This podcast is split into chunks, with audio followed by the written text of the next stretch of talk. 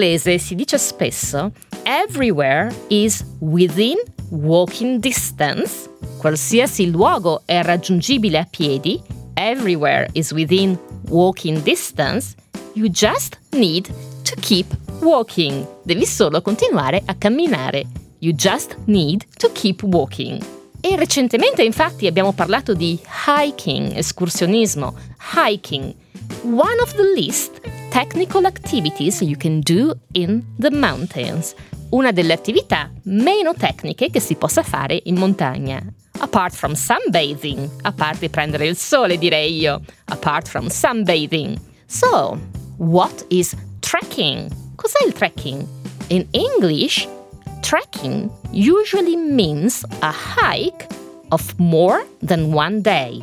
In inglese si usa il termine trekking per indicare di solito un'escursione che dura più giorni. In English, trekking usually means a hike of more than one day. It may be physically more demanding. Può essere fisicamente più impegnativa. It may be physically more demanding. And usually on a trek, you may spend a night or more in a mountain hut. Di solito durante un trekking si possono passare una o più notti in un rifugio. Usually on a trek, you may spend a night or more in a mountain hut. And watch out perché in inglese diciamo I am going hiking or I am going on a hike.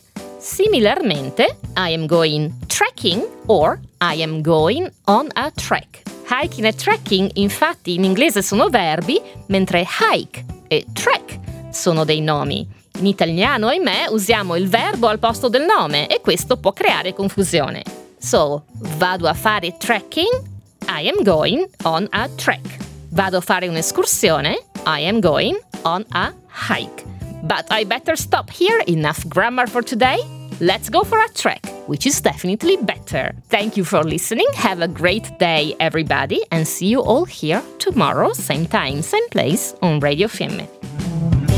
Abbiamo trasmesso The Road to Fiemme 2026. Suggerimenti quotidiani per comunicare in inglese a cura di Anna dalle Donne. Il programma è stato offerto da Nordic Ski Val di Fiemme.